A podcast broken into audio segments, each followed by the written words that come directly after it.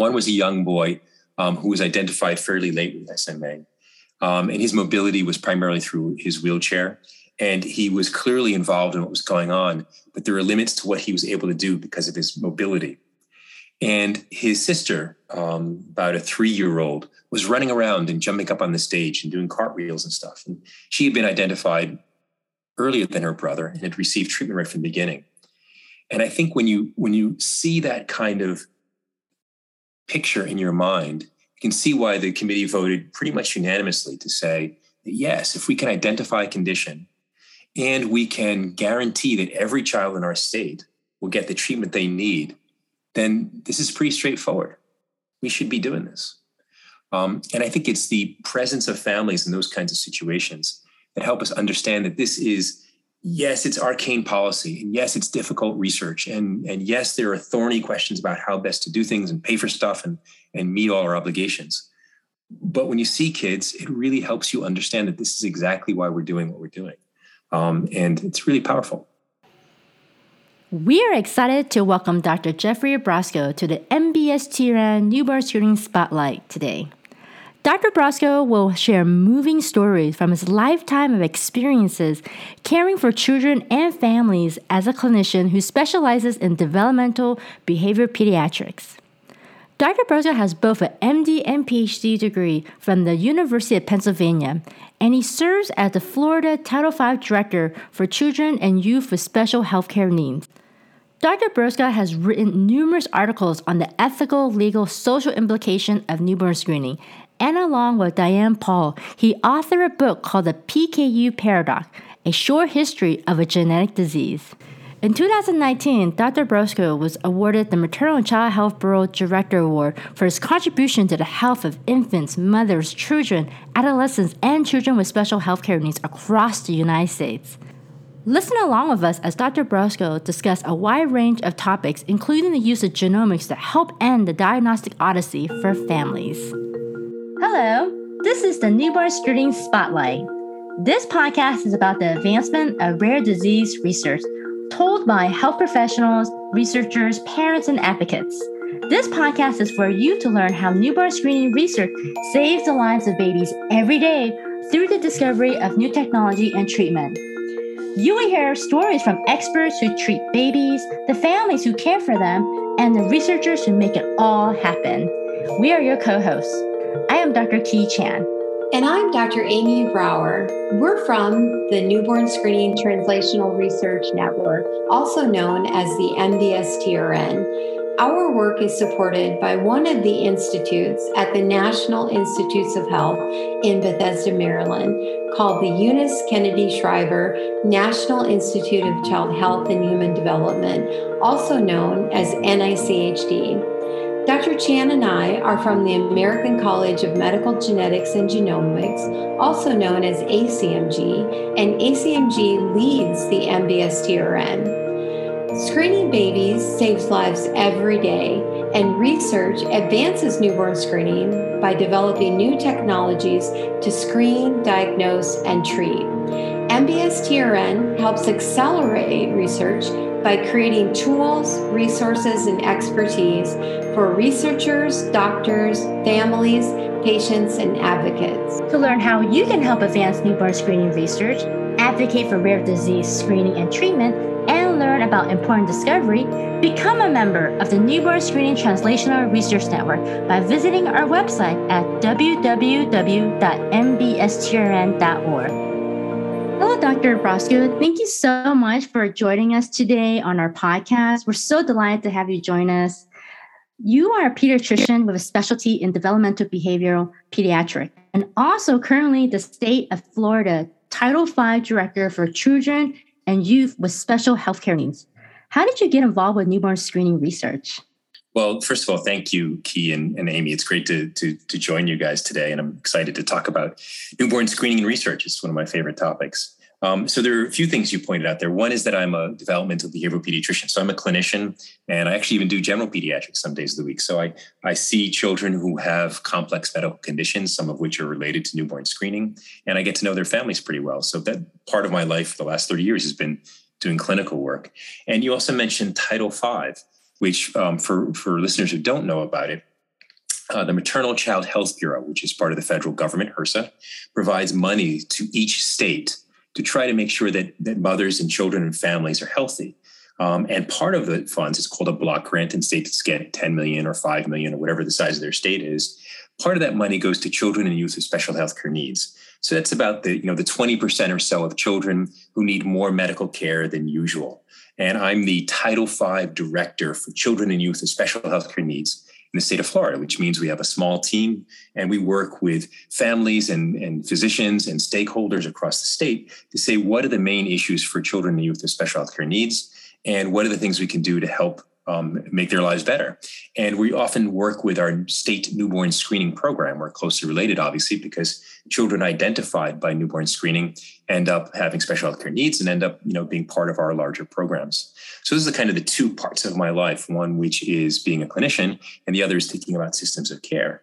Um, but you asked about research, and my research, I'm trained as a historian and think a lot about health policy and, and ethics. And my start in newborn screening was just one of those lucky things. It was a lark.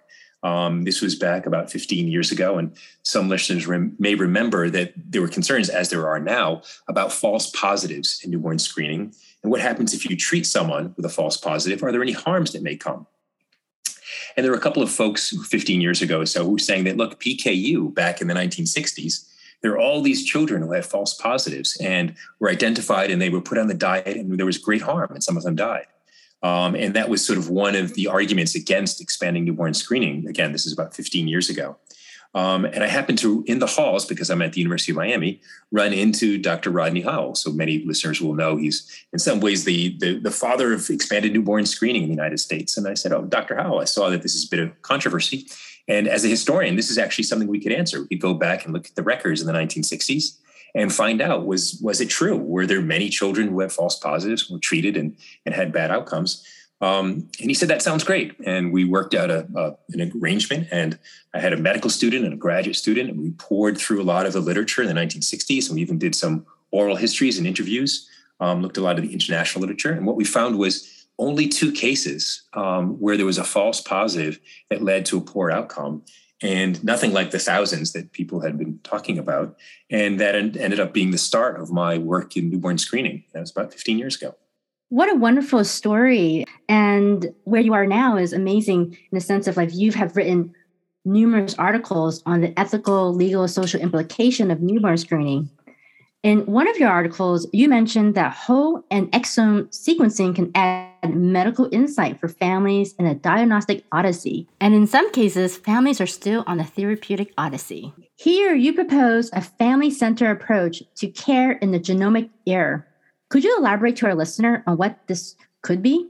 Sure. I think in some ways, this is one of the fundamental questions we face in newborn screening you know, if you think about the initial conditions like PKU and hypothyroidism, those are the sorts of things that, you know, every parent would agree that if you had a child with those conditions, you're going to do treatment, right? It's, it's kind of straightforward. And what we've seen over the last decade is more and more conditions where it's not so clear exactly what the condition is. It's hard to know what's truly a problem, what's not. And the interventions often have lots of side effects and potential harms. And so it gets a lot trickier to know what the right things to do are. And especially when you talk about screening using genomic um, processes, where there's a huge amount of information that would then be available to a family, some of which is really useful, but mostly in the sense of knowing what's going on with their child, um, but not necessarily leading to a specific therapeutic intervention. So there's been this debate about well, how much, how important is information, and are we moving in the newborn screening paradigm are we moving away from the idea of, well, this is PKU, this is hypothyroidism, we have to identify this in every kid and start treatment? That sort of almost public health emergency, which is how Scott Grosse, one of my colleagues, referred to it in a paper. And are we moving more towards this is important information? The families would like to know about the conditions their children have. And the sort of classic example of that is something like Fragile X um, syndrome, in which early identification does reduce diagnostic confusion. It allows families to know right away sort of what's going on. And it can allow for early intervention. It can allow for family planning and a whole range of things that many families would find valuable, but are not quite the same as, say, treating hypothyroidism uh, with a synthroid.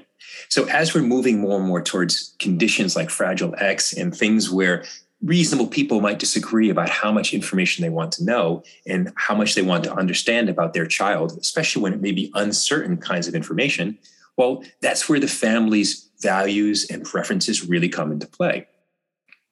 So, this idea of what used to be called family centered care, and now we talk about family professional partnerships, means that part of our job as professionals is to provide families with the range of information so they can make good decisions and even beyond that, this sort of shared decision making model that the American Academy of Pediatrics writes about in their technical support and guideline papers, and says we have to help families then figure out well, what are your values? What are your preferences? And how does that match up with what the possibilities are? So, how does this play out? What this means is, in, in the paper you mentioned, talk about a very specific example of, uh, I think the child was four or five years old, one of my patients, and he came to us with a specific genomic diagnosis. He'd seen two geneticists three neurologists. They'd done all the workup. They'd done, you know, a whole genome sequence on the mother, the father, and the child. So they did the trio. And so the family had a very specific, molecular diagnosis. But when you asked the family what their issues were, it was that my child is not eating and he doesn't behave well and he's falling behind in school.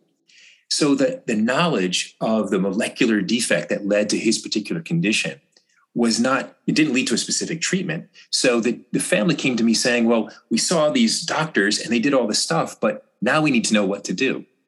So and this is one way to try to distinguish between a diagnostic odyssey and the word odyssey comes from of course from the greek myth of this long difficult journey where you go on this long therapy you know uh, diagnostic odyssey to try to find out what is wrong with my child quote unquote and I distinguish that between a therapeutic odyssey, which is what do I do to help my child? Whatever name you put on it and whatever matters, what, what do I do to make his life better and to make him run and jump and play and learn and love just the way we want all of our kids to grow up?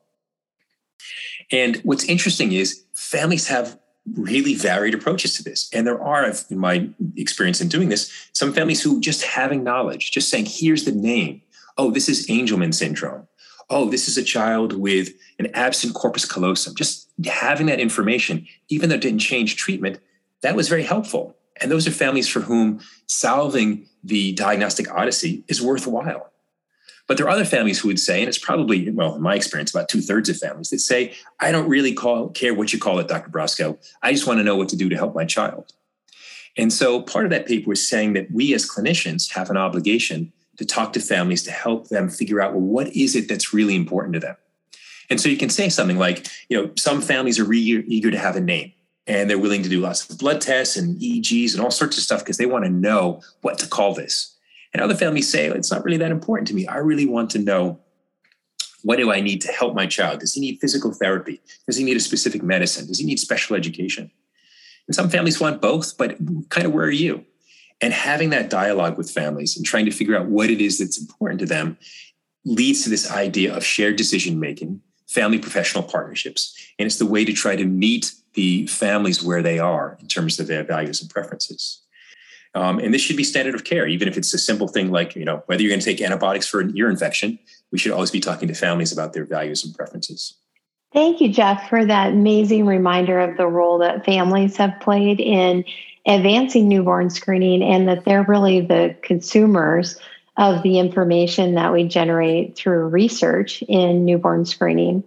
So you're a historian, um, so you look back, but you probably also look forward. So as you look forward, we know that research helps to advance newborn screening by sometimes increasing the number of conditions that might be a fit for early identification and intervention. Where do you think the next decade of research will take newborn screening? That's a wonderful question, Amy, and I love trying to answer it. Although, of course, predicting the future is always a little bit dangerous. Um, I think most of us in the field would say we're headed towards um, an interesting future because there will be more and more conditions that are relatively rare, that have some therapeutic intervention, and therefore would be candidates for newborn screening. Um, so that's exciting. And that's great. And we all, that's the part of science and advance that we love. At the same time, there are both systems level questions and what we might think of as sort of more individual family ethics questions. And I'll, I'll take the, that second one first because I think it's related to research in ethics, legal, um, and social issues. And that is to say that I think that we really should be pushing hard that anyone who's doing a pilot study for newborn screening, anyone who's doing research in this area, should include key questions about ethics and family decision making. So, a classic example would be is if you're doing newborn screening for an X-linked condition, well, should we be screening both boys and girls or just girls, or how should we work that out? Well, those are questions we probably should be asking families during the pilot stage so we can have some information to be able to inform policy decisions. Um, this also comes up if there are, you know, false positives or indeterminate results or things that are sort of late onset where you might identify a small number of children who have immediate needs, but a large number of children who will not have be affected till they're adults. How does that affect a family? Should we re- share results with them? What do they think? And by including an ELSI component in pilot studies, and there's a, a wonderful summary paper by Aaron Goldenberg that kind of pulls together all these questions, we can have the information we need to make good policy decisions. So that's sort of one half of where I see the future going, that we, we get into more and more rare conditions with less clear and straightforward approaches. And so this raises the issue of making sure we take take into account families' views on the ethics and, and uh, social aspects of things. The second part of this, though, is at the systems level.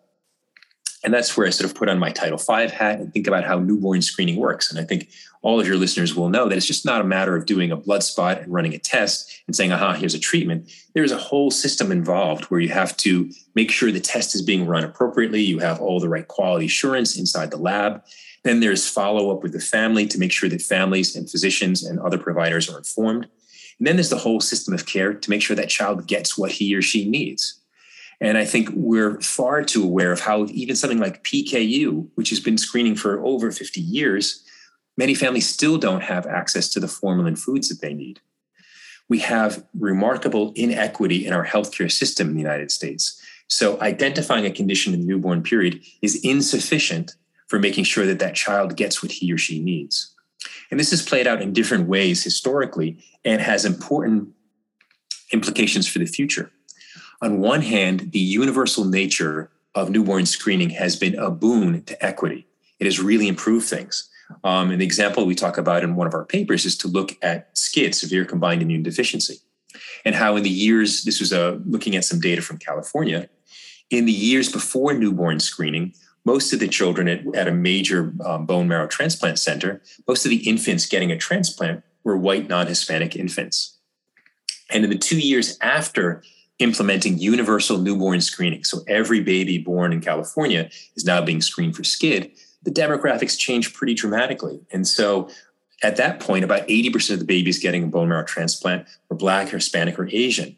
And what we thought was a genetic condition that was mostly in white Caucasians turned out to be an issue of access to early intervention and recognition of SCID as a disease.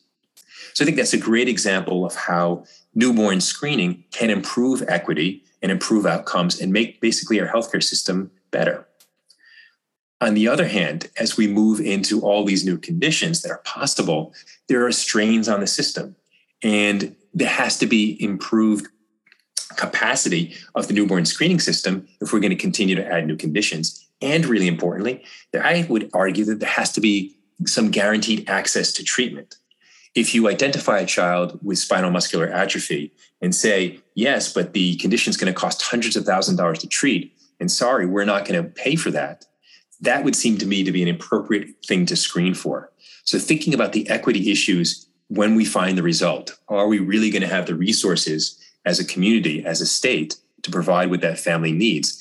And it's not just the cost of the medication, it's also are there the clinicians who are trained to deal with it?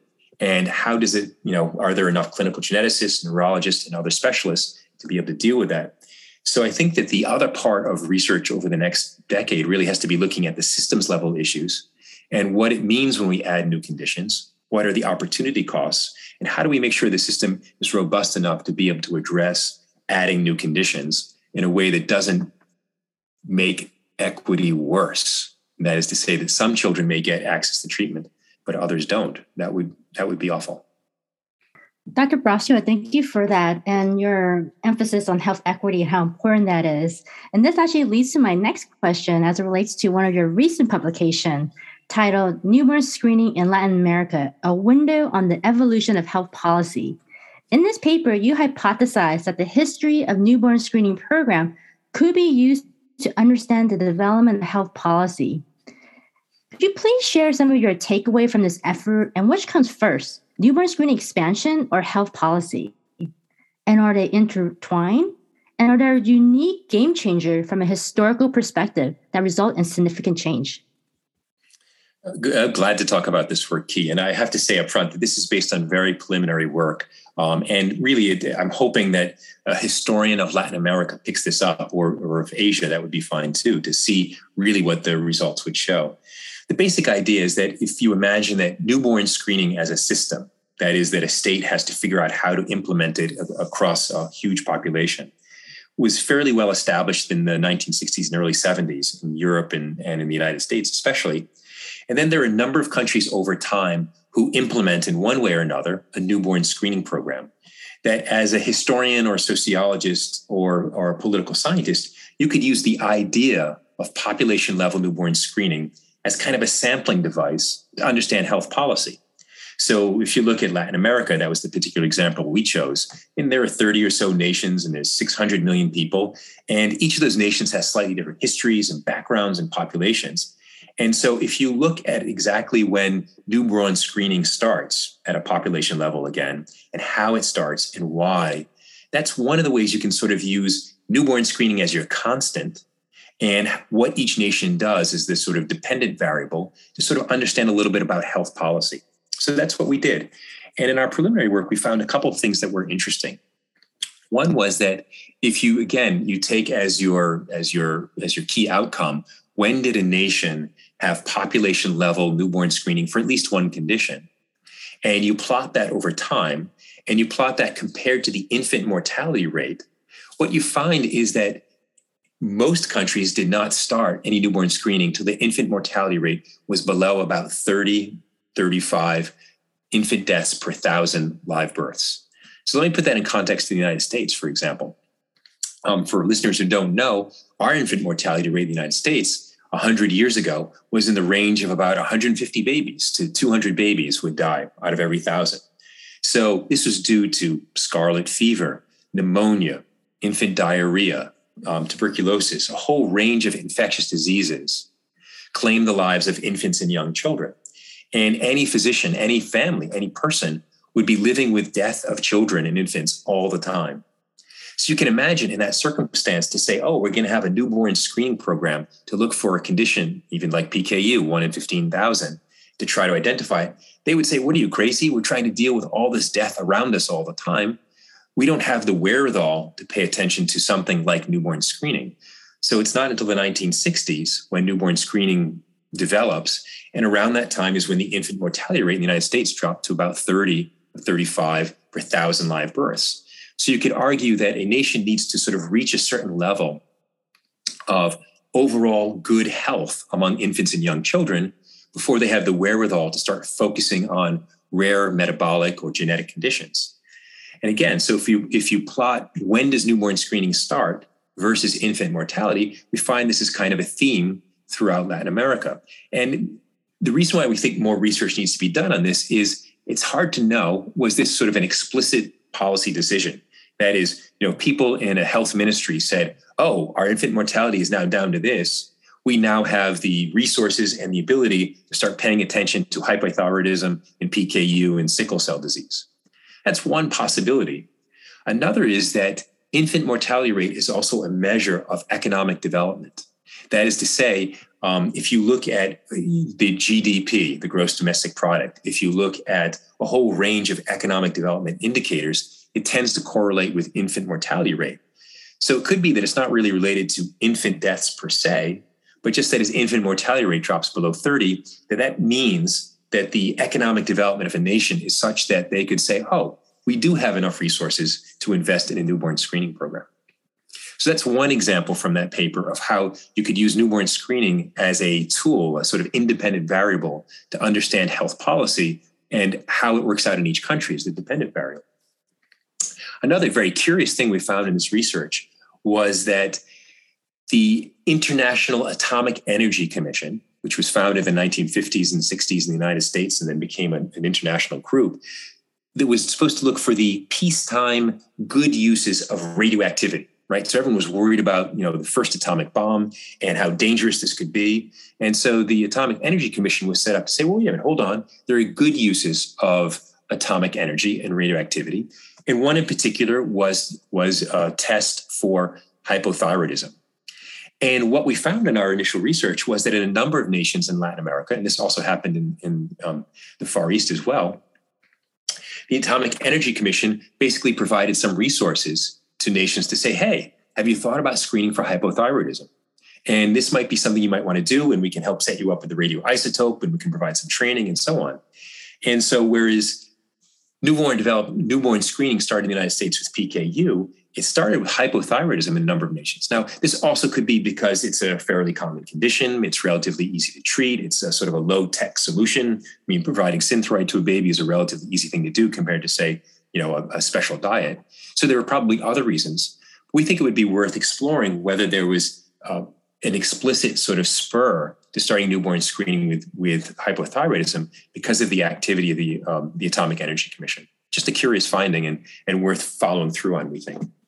That's so interesting. One can even imagine what's going to happen with the COVID 19 pandemic and how that might influence health policy and newborn screening. So, you've got a lot of, we, we're going to stay tuned for a lot of great papers and thoughts from your area. So, in thinking about your sort of day to day and your academic activities, Dr. Brosco, are you involved in training the next generation of pediatricians? And what do you tell them about newborn screening research if you are?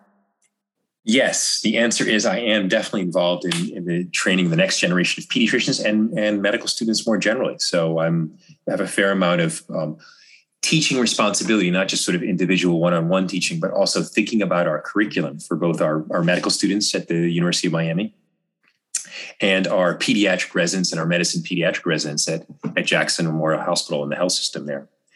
Um, and here's the here's the starry news.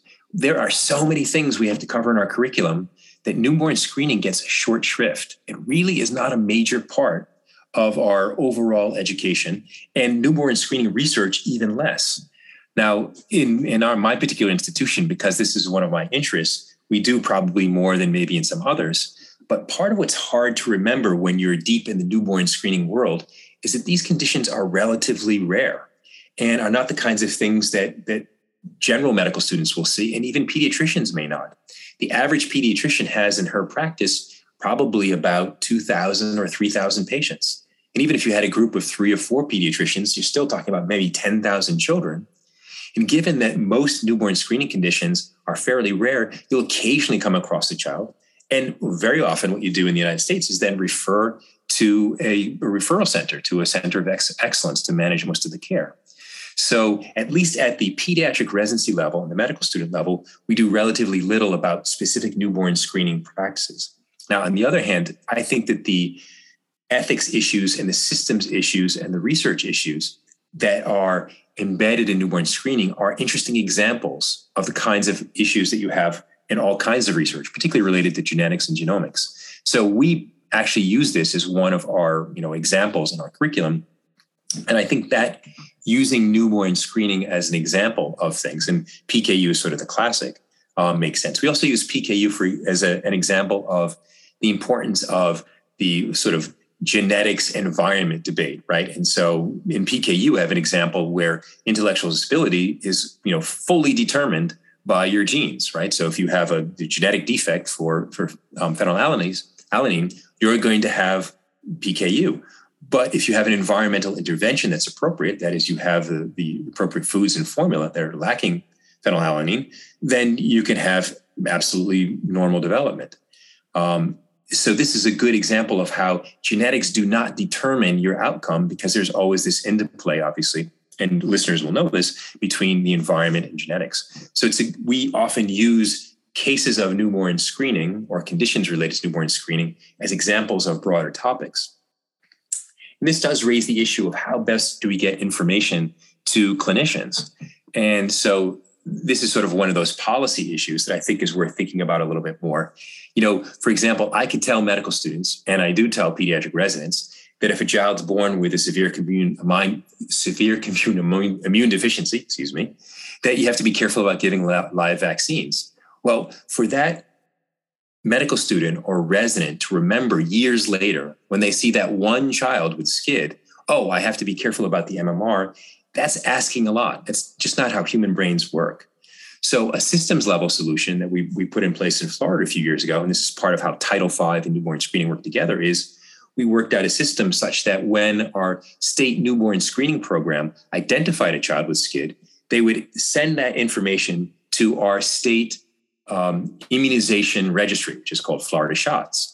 So they could put a warning into Florida Shots. So when any community pediatrician or family medicine doctor or nurse practitioner entered into Florida Shots to say, okay, I'm going to put these vaccines into the, the broader vaccine registry, they would say, aha, this child's been identified as possibly having a severe combined immune deficiency and you should you know work closely with the, your expert clinicians to decide whether to give certain vaccines or not so that would be an example of a systems level solution that doesn't require this sort of traditional education where you teach someone something and hope they remember it someday when they need it so thank you so much dr Brosco, for sharing all these different opportunities that we could go beyond just um, sharing newborn screening research for like the medical school community that we have to involve more system level approach and and that's a great example of looking at SCID. Like you played a key role in advancing the efforts of the Newborn Screening Translational Research Network for many years. What role does NBSTRN play, and what role could NBSTRN play in your efforts to addressing the ethical, legal, social implication of newborn screening? Thank you, Ki, for that question. Um, I think um, NBSTRN is one of my favorite organizations because what it does is say, the only way we can solve problems is if we work together. And that if we work together, we're much more likely to have large impact on people that really need our help. And so the value of NBSTRN is that it pulls together resources from across the country and puts them in a place where researchers and families and clinicians have access to them. So it's a wonderful spur to research. And so I think it's the kind of program that we want to make sure we're doing actually across the board in a lot of other parts of medicine. I think one of the coolest things about newborn screening that often gets lost is that in general, most of healthcare in the United States is kind of idiosyncratic and ad hoc. That is, you go to the doctor, and that doctor, he or she decides what you're going to get. And maybe there's some things sort of an interplay with an insurance company, but it's kind of the wild west of clinical practice. When you think about newborn screening programs, we have the Advisory Committee for Hereditary Conditions in the Newborn in Children. And this advisory committee, which is, as you all know, part of MCHB and HRSA, has a very uniform approach to trying to decide what goes on the recommended uniform screening panel or the RUSP. And a condition only gets added to the RUSP if there's clear evidence of benefit greater than harm. And this is a wonderful process. And it's kind of, it's not quite unique, but there are relatively few examples of where we have a rational process that includes stakeholder input, including families, and then has a decision making process that's transparent and says, yes, it makes sense from a health policy point of view for us to add this condition to the RUSP. And therefore, all states should be screening for it, and we need to be providing appropriate follow up. There is no way that this system can work without the research input that is to say, if we don't have any data about different newborn screening conditions, then there's no way we can do an evidence review. there's no way you can make rational decisions about whether to add something to the RUSP. So that's where the NBSTRN comes in. So by having a well designed system that supports researchers and a whole variety of research, including ELSI, this allows us to get the answers that we need for the advisory committee to be able to make appropriate decisions and also at the state level. So in my state in Florida, we have a newborn advisory committee that even if something makes it to the RUSP, then there's a timeline. So if something gets added to the RUSP, there's basically a timeline that says the state newborn screening committee, advisory committee, must decide within a certain amount of time whether to add it in Florida. And again, the Florida advisory committee, just like any other state one, cannot make good decisions without good information. So absent research, and not just research about how you screen for something or how you treat it, but also how does it play out? And this comes back to some of our discussion before. That is, should we be revealing information to families about uh, adult onset? Um, should we be screening boys and girls for something that we're only going to find pretty much in boys? Those kinds of questions, if we have research that tells us what the what the best evidence is, then we're able to make the best policy decisions. Dr. Brosco, as you think about your career as a clinician, are there any patient or family stories that you'd like to share with our newborn screening audience? So I think that the family stories I remember the best um, are the ones at many of the policy meetings I've had. And I will never forget when Florida was trying to decide about whether to add um, SMA to our newborn screening panel. And this is uh, the, the this is in Jacksonville, Florida and it's in our public health laboratory building which was built it seems like hundreds of years ago even though it was probably only 50 or 60 years ago. And it felt like kind of being in your old school cafeteria. That's kind of where the meeting was. And we are sitting around the table um, and we had you know tuna fish sandwiches for lunch. And as we're about to we're thinking about whether sma makes sense in florida and the high cost and could medicaid afford it and so on there were two children there. One was a young boy um, who was identified fairly late with sma um, and his mobility was primarily through his wheelchair. And he was clearly involved in what was going on, but there were limits to what he was able to do because of his mobility. And his sister, um, about a three year old, was running around and jumping up on the stage and doing cartwheels and stuff. And she had been identified earlier than her brother and had received treatment right from the beginning. And I think when you when you see that kind of picture in your mind, you can see why the committee voted pretty much unanimously to say yes, if we can identify a condition and we can guarantee that every child in our state will get the treatment they need, then this is pretty straightforward. We should be doing this. Um, and I think it's the presence of families in those kinds of situations that help us understand that this is, yes, it's arcane policy, and yes, it's difficult research, and, and yes, there are thorny questions about how best to do things and pay for stuff and, and meet all our obligations. But when you see kids, it really helps you understand that this is exactly why we're doing what we're doing. Um, and it's really powerful. Dr. Brosco, thank you so much for joining us today for our podcast and sharing your journey and the stories and how newborn screening research has really impacted many, many people in different communities and also hearing how you impacted them. We always like to end our podcast with our signature question, what it is what does newborn screening research mean to you? Newborn screening research means to me the incredible capacity of human imagination, the ability for us to take what seems like it's an insurmountable problem and imagine what we could do to fix it. And then organize not just at the laboratory level and not just at the screening test level or the treatment level, but also to imagine how we could organize our society in a way that's more equitable and all those components are critical for making it work. Wow. Thank you so much for that definition. It gave me chills just hearing about it. Thank you so much for um, uh, joining us today, Dr. Brosco. We really enjoyed the work that you've done and the impact you've made. Thank you so much, Ki and Amy. This was great. I really, really enjoyed talking about this topic, and uh, I appreciate the chance to be able to share some of my ideas. Thank you for listening to this episode of Newborn Screening Spotlight.